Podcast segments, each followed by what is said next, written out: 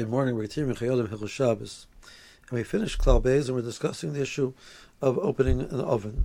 Now, we just just to put a point to rest, we're not discussing a scenario where opening and closing the oven is causing bishul. We're just discussing the there's there's no food left in the oven, or the food is fully cooked, etc. That's not the issue. We're discussing the issue, just the, the, the problem itself of causing the oven uh, to cycle on.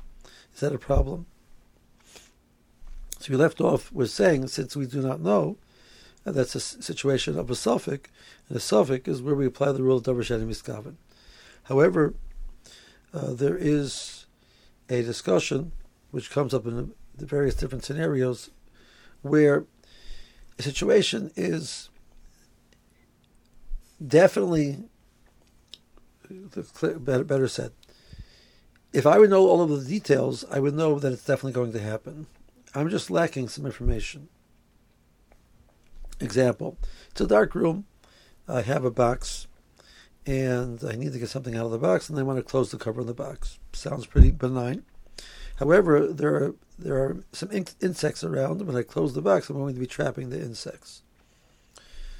Now, my intent is not to trap the insects. It's not common, but if there are in- insects inside of the box, it's definitely going to trap them. I just don't know if there's any insects in the box because I can't see. Am I allowed to close the box? Well, we should say it's Rabbi is common, it's not a psik Well, that's not really correct. If there are insects inside, it's a psik I just am lacking the information to know whether there's insects inside or not. So the person can refer to that as what's known as a safek psik If circumstances A is if circumstance A is B is true, then it's definitely going to happen. If B is true, there's no bugs in there. It's not going to happen. I just don't know. That's not a safek. Safek, we're dealing with the case of moving the, the chair. We don't know how everything's going to react. We know all the information. We just don't know what the reaction is going to be. Here, we're lacking some information, but once we would have the information, we would know what the reaction is going to be. So it's a different type of situation. Another example of this that's that's found in Orach Chaim Simishin Tezayin. Another example, there's an issue of the Torah of cooking milk and meat. The Ramah discusses a scenario which the people would travel uh, and they would come to the inn and they would want to take their um, pots with their own food, hang it above the fire, and cook their food. Sounds good so far. They want to stir the, stir up the coals. He says, "Well, we have a problem that maybe right before you, so and so brought a pot, and milk spilled over from his pot into the onto the coals, and then somebody else put meat there, and spilled over onto the coals. And now, when you stir up the coals, you're cooking milk and meat. So it's the same situation if there's milk and meat there, you're cooking it. You don't know if there's milk and meat there. Uh, and the uh, so the Ramah has this. The, it says that it's assur. We don't apply the rule of davar she'eino miskaven because it's a safek psik So we have this uh, issue that we should look at the oven as not as a davar she'eino miskaven, but a, a safek psik Therefore, many persons are concerned with opening the oven because of that. Now, even as a psik is there any way to make it mutar, or a some psik is there any way to make it mutar? Halacha differentiates between a psik where you, you are interested in the results, and psik where you are not, doesn't make a difference to you what the results are going to be.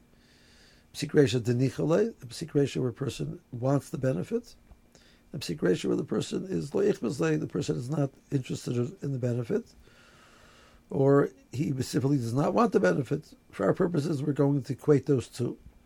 A person is indifferent, or a person is specifically has negative feelings. He does not want that re- that result. Are going to be equivalent. So is is the oven cycling on a psikration zanichale? So arguably, no. I really don't care if the oven cycles on. Well, it might depend. If you have food left in the oven, you are, are happy the oven is cycling on because you want the food to stay warm.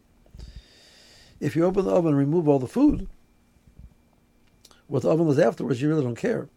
That's a psikresha lonichale.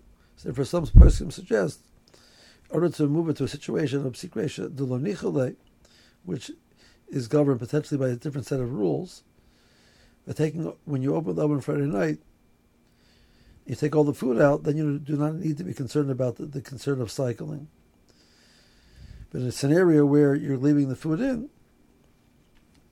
one should be concerned about the cycling, and therefore it's a, it's, it's a safek denichole. Again, Ramersha is makel. Uh, other poskim disagree with Ramersha and say that it, it's going to be a problem. And this is one way to, to potentially get around the problem to some extent by removing all of the food.